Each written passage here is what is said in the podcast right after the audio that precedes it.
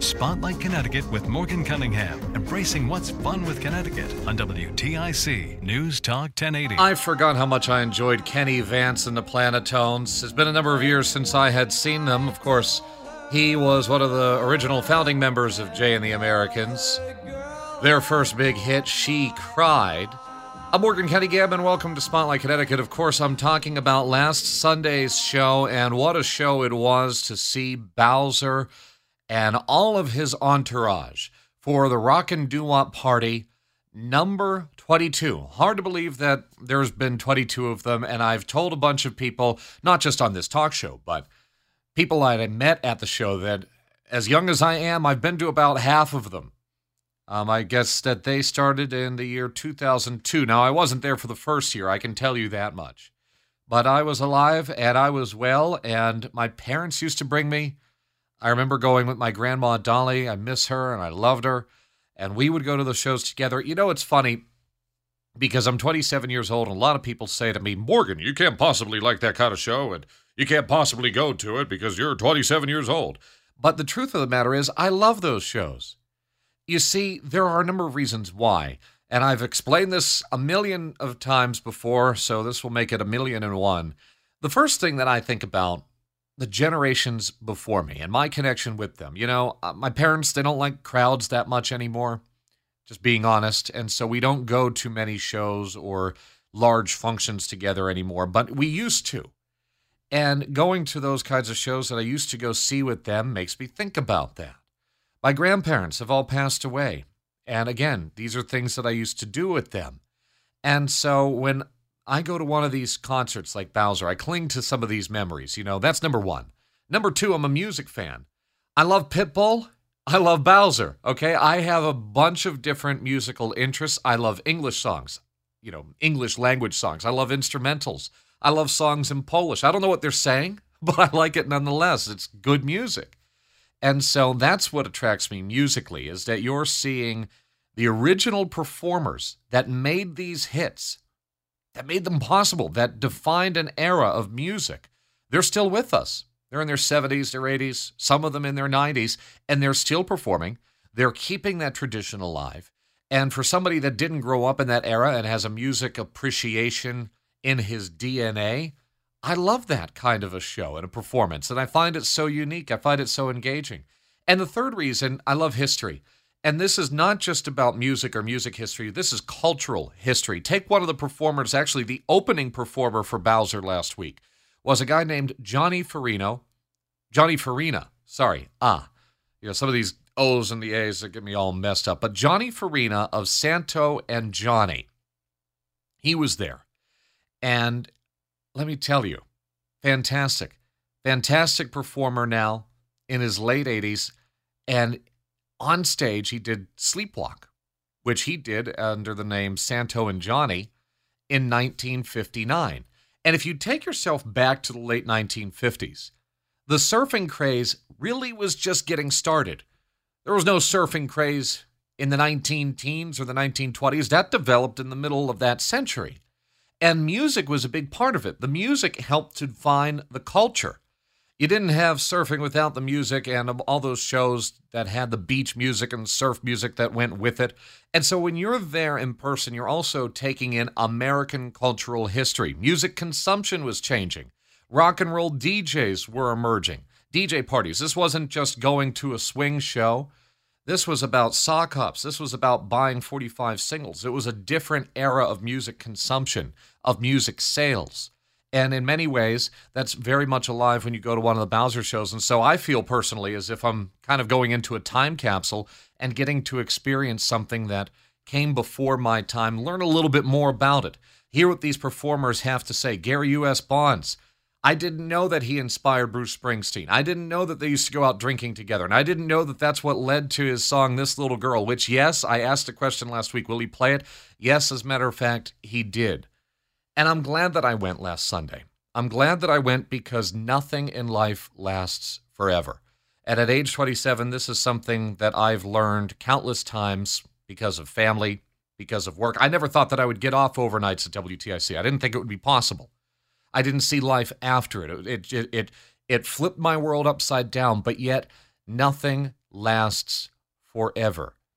And that was very true because at the end of the show, and what an enthusiastic crowd it was. And we were all having fun together, taking in the music, all of the different performers, from Lala Brooks of the Crystals to Gary U.S. Bonds and everybody and everything in between. What ended up happening was Bowzer went out before the last song and he said, This might have been it. This might have been the last show.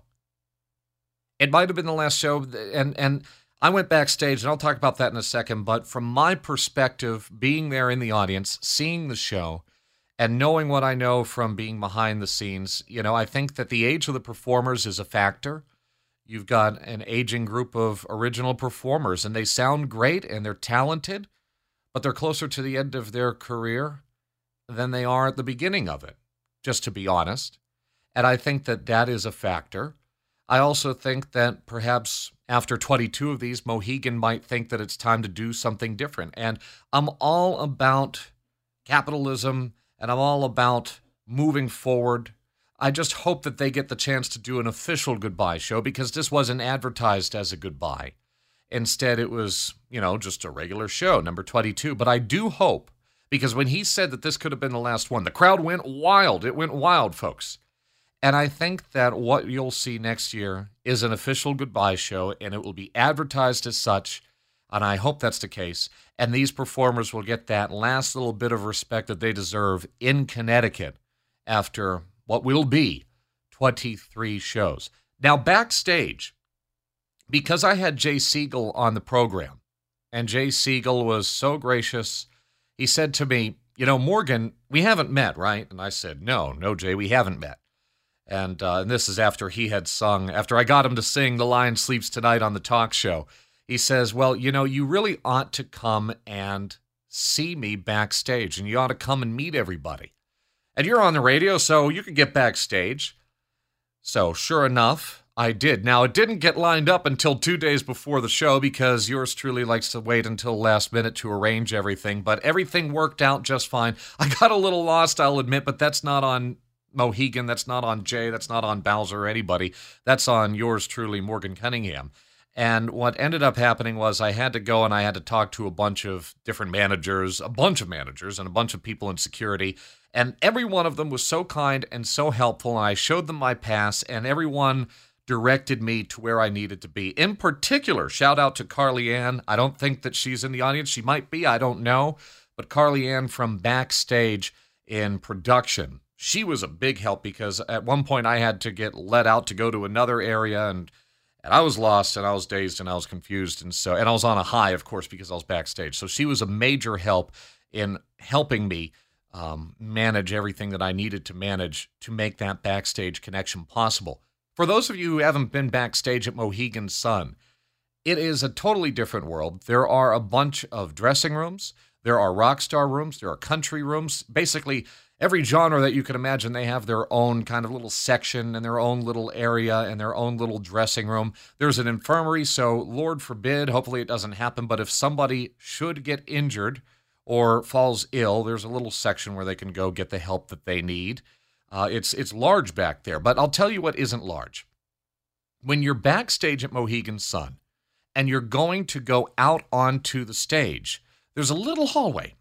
It really isn't a big hallway at all, folks. I thought that it would be this big hallway with lots of fancy neon lights and that it would be big, bright, shiny, maybe dark and kind of spooky. I don't know. I expected some kind of major fanfare, you know, folks with trumpets playing fanfare in the hallway as a star walked out onto the stage. But it's actually just a small little cinder block hallway. But what makes it interesting, that little hallway that connects Mohegan Sun's backstage and the front stage of the arena, there's a quote on the wall. Big letters, you can't miss it. And it reads the following It's wonderful to be here. It's certainly a thrill. You're such a lovely audience. We'd love to take you home with us. The Beatles. Now, anybody performing on stage at Mohegan Sun ought to know that quote. Period. Fight me on that. But seeing it, even if you don't know that quote from the Beatles and Sgt. Pepper's Lonely Hearts Club Band, as a musician at least, it really sets a tone. It really honestly does, because there you are, living private life, you're backstage, you're hanging out with some of your friends and your bandmates and your manager, and you've got snacks, you know, the famous bag of all red M&Ms, right? And you're enjoying life that way. And when you cross through that tiny hallway, you are only feet away, literally feet away from the stage. And then you go out on the stage, and there you're met by thousands and thousands and thousands of eyes, adoring fans. And you're in a completely different world. It sets a totally different tone. And uh, being backstage, meeting Bowzer and the gang, they couldn't have been kinder.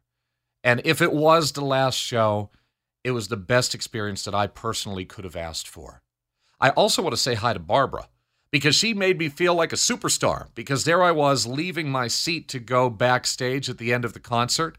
And she comes running up to me and she grabs me.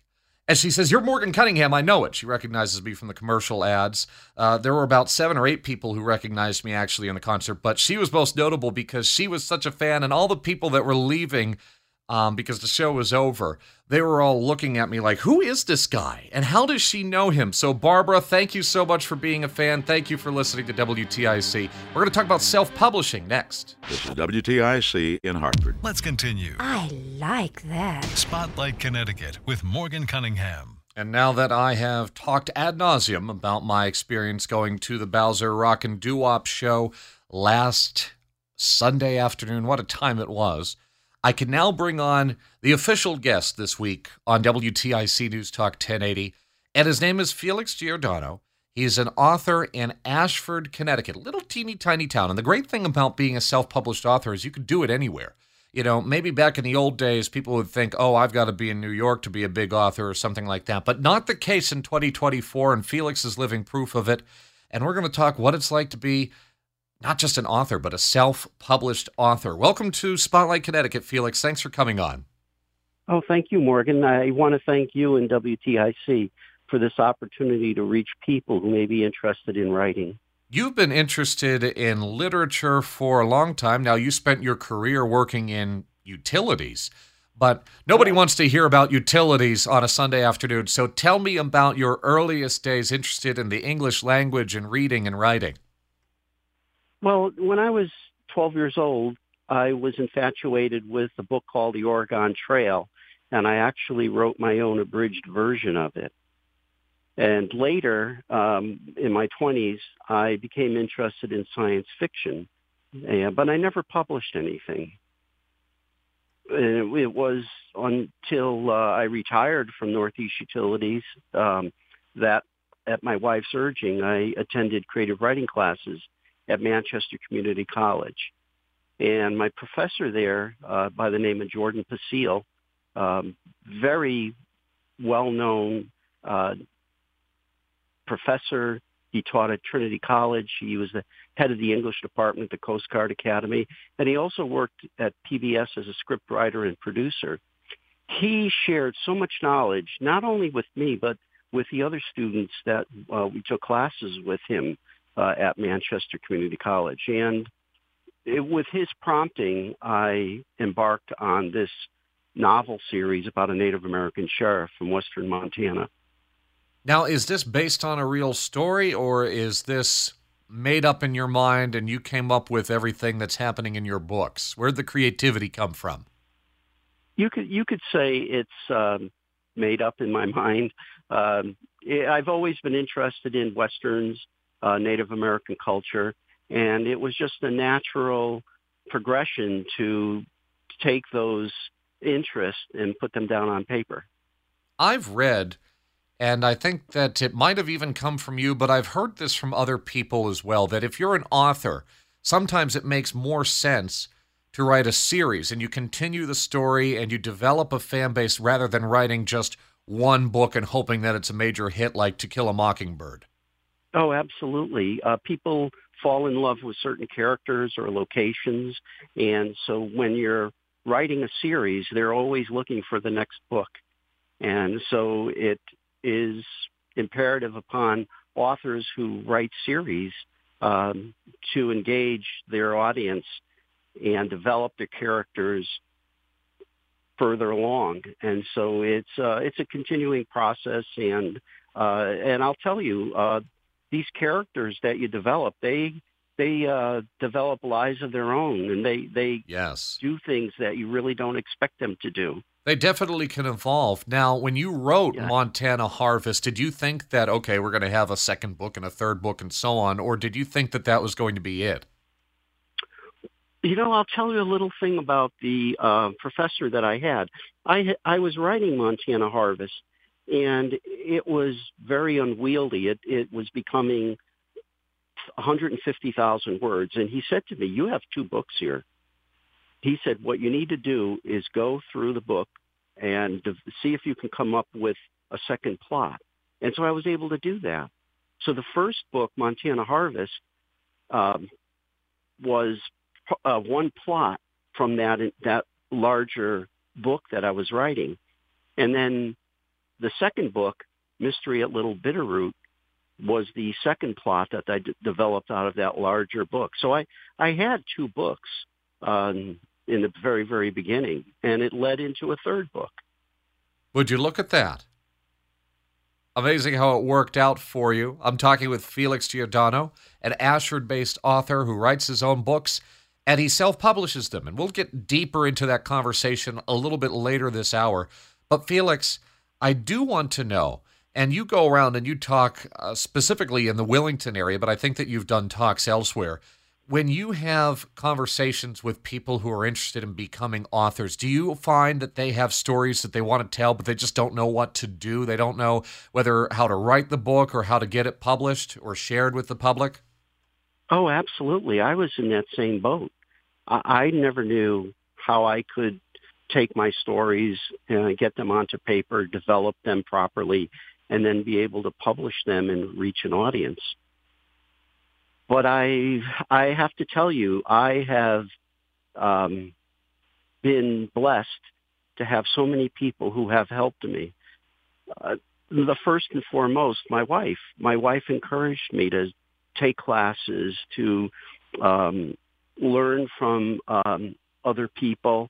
Um, I've had many other people who have helped me along the way. Um, you know, my professor, um, a woman named Amy Collins, uh, who uh, helped me with my website.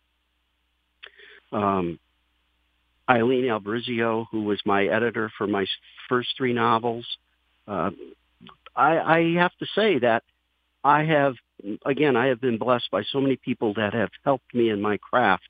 And what I want to do now is pay it forward and help other people realize the potential they have. We're down to the last minute here before we start transitioning into a break, and we'll continue our conversation with Felix Giordano. But do you think of yourself more now as an author, that you've written your own books, that you've self published, or do you find yourself kind of as a teacher now, Felix?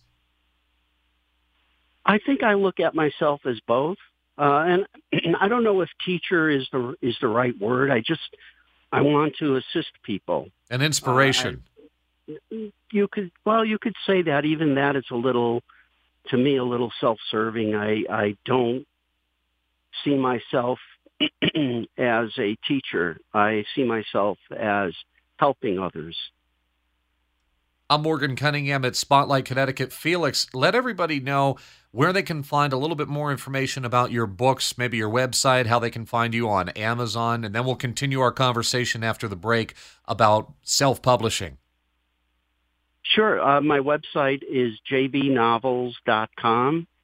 And if you go on Amazon, you could just do a search on Jim Buchanan novels. I'm Morgan Cunningham at Spotlight Connecticut. Jim, hang on the line. We'll continue our conversation about how somebody who's an aspiring author can, in fact, publish their own works on their own without any help. Well, without one of the big companies. I'm Morgan Cunningham. We'll be back. Spotlight Connecticut with Morgan Cunningham. And it's that time in the show where I get to tell everybody if you want to get in touch with me, it's not hard at all. In fact, I want to say hi to Albert, who says that he has been to Mohegan Sun many a time, but he didn't really know whatever happened backstage. Well, I explained that in a bit of detail earlier in the program, and uh, you know what I will tell you is not a lot happens back there. I've got to be honest. It's exciting if you know the people. Um, it's exciting if it's after the show because I think they're a little more relaxed. But before the show, basically everybody was just kind of hanging around, a little light conversation, sitting down, maybe uh, having a snack or two. But um, you know, they're just uh, they're just people. They're not anything super different than maybe what you would think. Um, and they're just relaxing and getting ready to go out on stage. But it really was a great atmosphere to be in. If you want to find me on social media, not hard at all. Look up my username on Facebook, X, formerly known as Twitter, and also on Instagram. My username is at MC News Talk.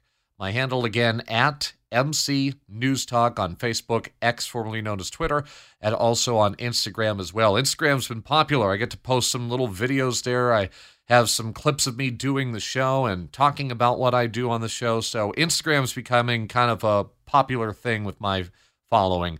However many people are in the following, I don't know. But you can find me on Instagram at MC News Talk. And our guest this week is a local author who has self published all of his works I believe all of them are self published. He can clarify that for me. jbnovels.com is how you can find Felix Giordano.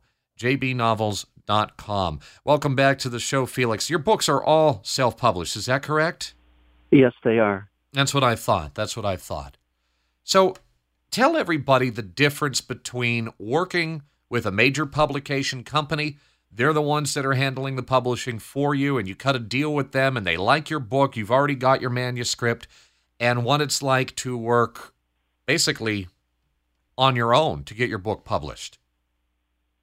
Well, what I found with uh, traditional publishing, and I, I've never um, had any of my books traditionally published, but I dealt with enough agents and publishers uh, in proposing um, that they consider my book, that um, it's really an arduous process. I mean, it can take years. And even if you get accepted by an agent, then what they need to do is they have to market your book to a publisher. So there, it is a long drawn out process. And um, even when you do successfully um, partner with an agent and a publisher, they'll take a percentage off of whatever royalties you're earning. Now, with self-publishing, um, I do it all myself. I, I have to get uh, an ISBN number, which is a international standard book number, which is required for all books. Uh, I have to contract with a graphic artist to design a book cover. I secure registration numbers with both the U.S. Copyright Office and the Library of Congress. And I also publish my books in paperback, ebook, and audiobook formats. So that way there's a commercial competitiveness with traditionally published books. I think that one big difference between self publishing and working with a publishing company is everybody thinks that their book is going to be the next big thing and the next big hit. And sometimes it's hard for people to be humbled as far as their creativity goes. Now, a publishing company, if they don't like your book, or maybe they don't like you, they're not going to work with you and they're not going to take your book. Whereas anybody could get anything self published on their own. But of course, it doesn't mean that it's automatically going to be popular. But would you agree that there's a much easier way to enter the field as a self published author? Oh, exactly. Because traditional publishers, what they're looking for is the next bestseller.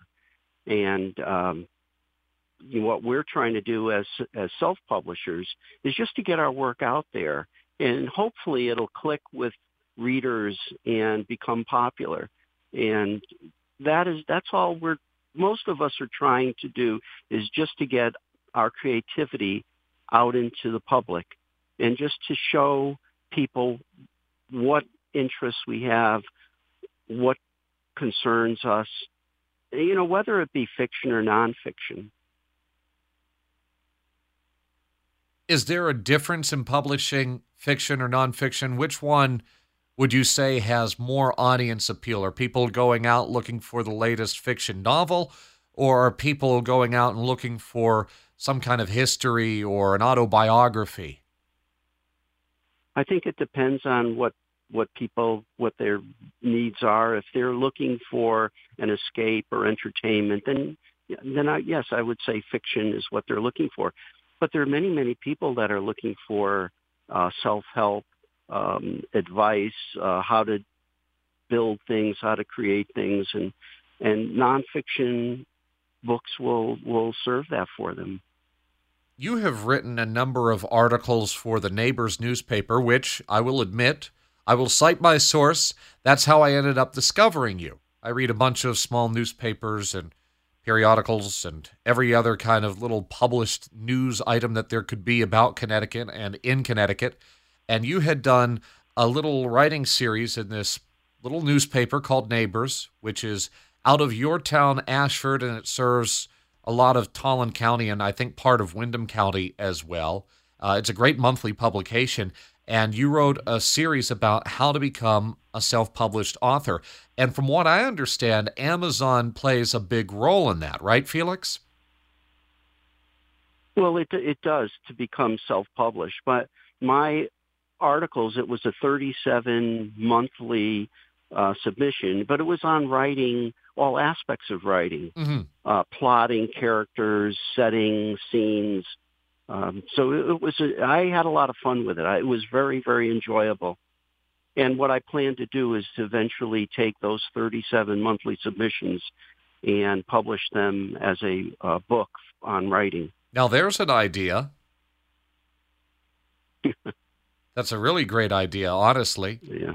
And do you think that you're trying to market your books to be this big global sensation book wise, or are you trying to focus on your community or all of Connecticut?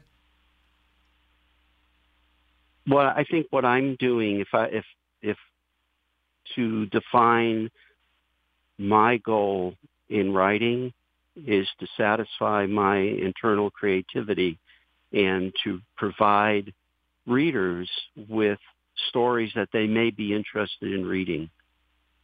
That's what I want. I mean, it, there's no pie in the sky, um, you know, fortune uh, that I have earmarked or anything like that. It's just I want to get my creativity out. I want to help other people get published. That's my journey. That first book that you had published, and then you had obviously a second and a third after that.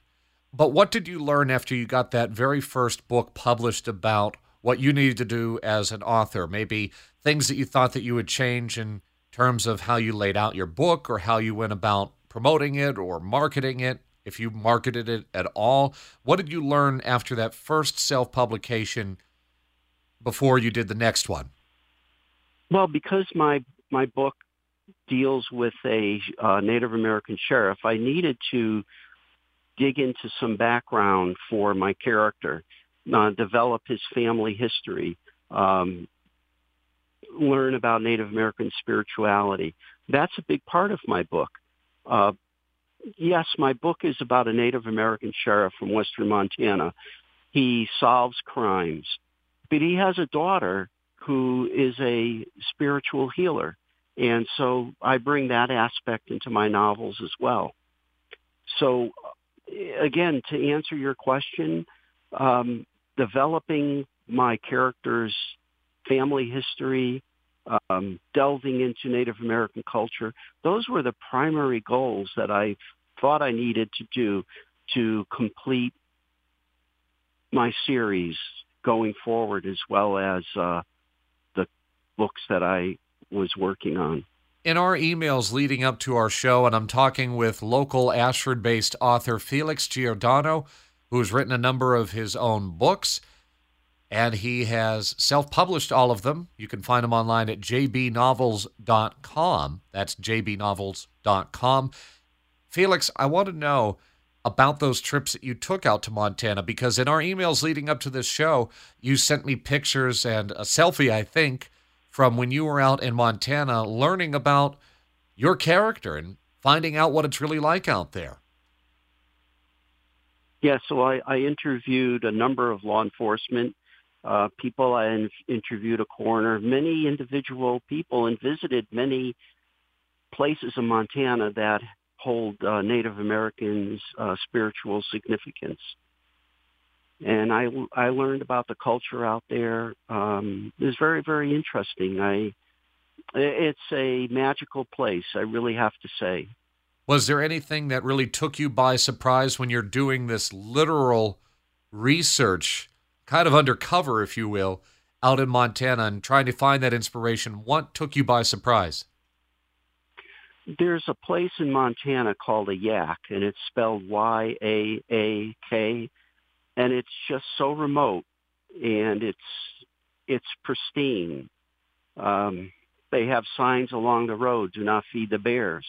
Um, it's just so it's so remote. It's just it, it, to take me by surprise. That that is a perfect way to describe it, and it's it's such a beautiful place. It's it's something uh, unlike anywhere else in the United States. Now, how did you work that into one of your books? Well, there are some crimes that are committed in uh, my novels that take place in the Yak. There was a um, religious cult that set up shop in the Yak. Uh, and these are fictional. Uh, these are not actual things that happen. Um, but um, you know, it's it, again, it is it is a magical place. I'm Morgan Cunningham. It's Spotlight Connecticut. We are going to continue after a short break with Felix Giordano, local author. He self published his books. We'll wrap up in a moment. This is WTIC in Hartford. Spotlight Connecticut is where you heard this. The final moments before we take off, he releases the parking brake. Once I'm in the center line, I get it full throttle. Wait for it. If I don't like it, I can abort. And there it is, the sound of takeoff. Find the Spotlight Connecticut podcast on Audacy. That's A U D A C Y, or wherever you get your podcasts. I'm Morgan Cunningham, and we're continuing live on this Saturday afternoon with Felix Giordano. Just reiterate Felix, who is an Ashford based author, he's self published. If somebody out there is curious and they want to write their own book, or maybe they have a manuscript already and they want to know how to get that book published, could you go through quickly? And basically what those steps are, especially if they're using Amazon, which seems like everybody these days is using Amazon for something. Right. If they went on to um, Amazon's KDP, uh, so that's K as in uh, Ken, D as in David, P as in Paul, so KDP, uh, there's a platform there that Amazon will allow you to title a book, upload a manuscript, upload a cover, uh, do a edit on it, and then you'll be able to publish it. It sounds almost too easy to be true.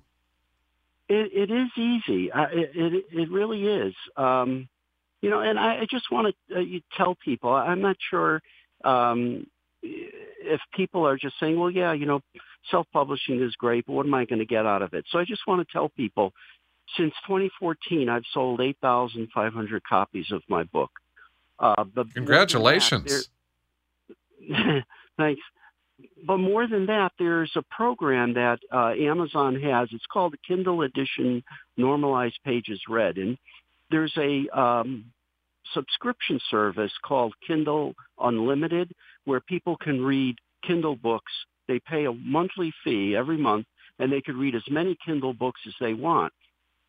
If you sign up your books for that, Amazon will pay you 0.4 cents per page read. To date, I've had more than 5 million pages read. Wow. So there is there's income not just from royalties and and to tell you Amazon provides royalties that are higher than the commercial standard rates. If I sell my book for fourteen my paperback book for fourteen ninety nine, I get about five dollars back for every book sold. For my Kindle book, I sell my Kindle books for two dollars and ninety nine cents.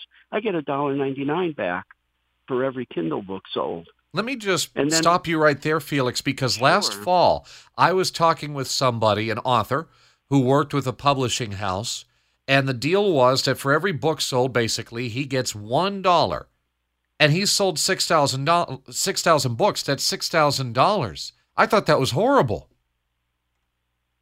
yeah, that is. Um, you know, you could you could tell who's making the money in that transaction.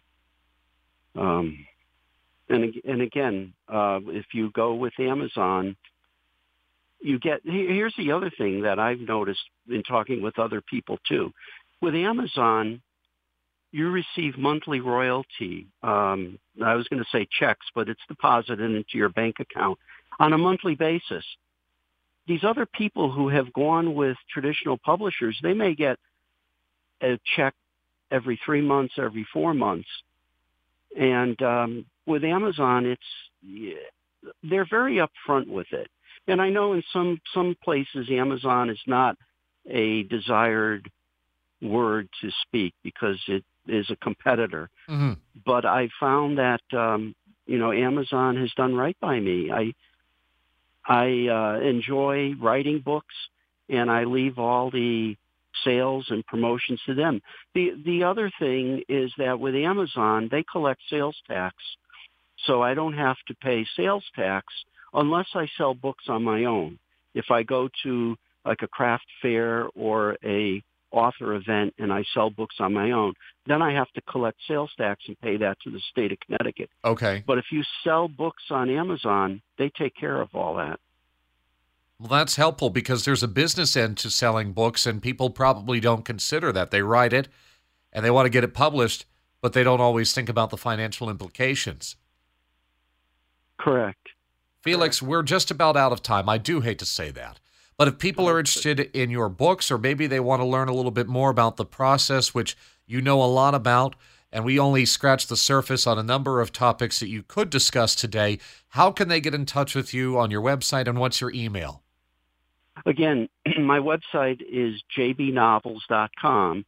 If they do want to contact me, if they have other questions, I'd be happy to answer any questions that people may have.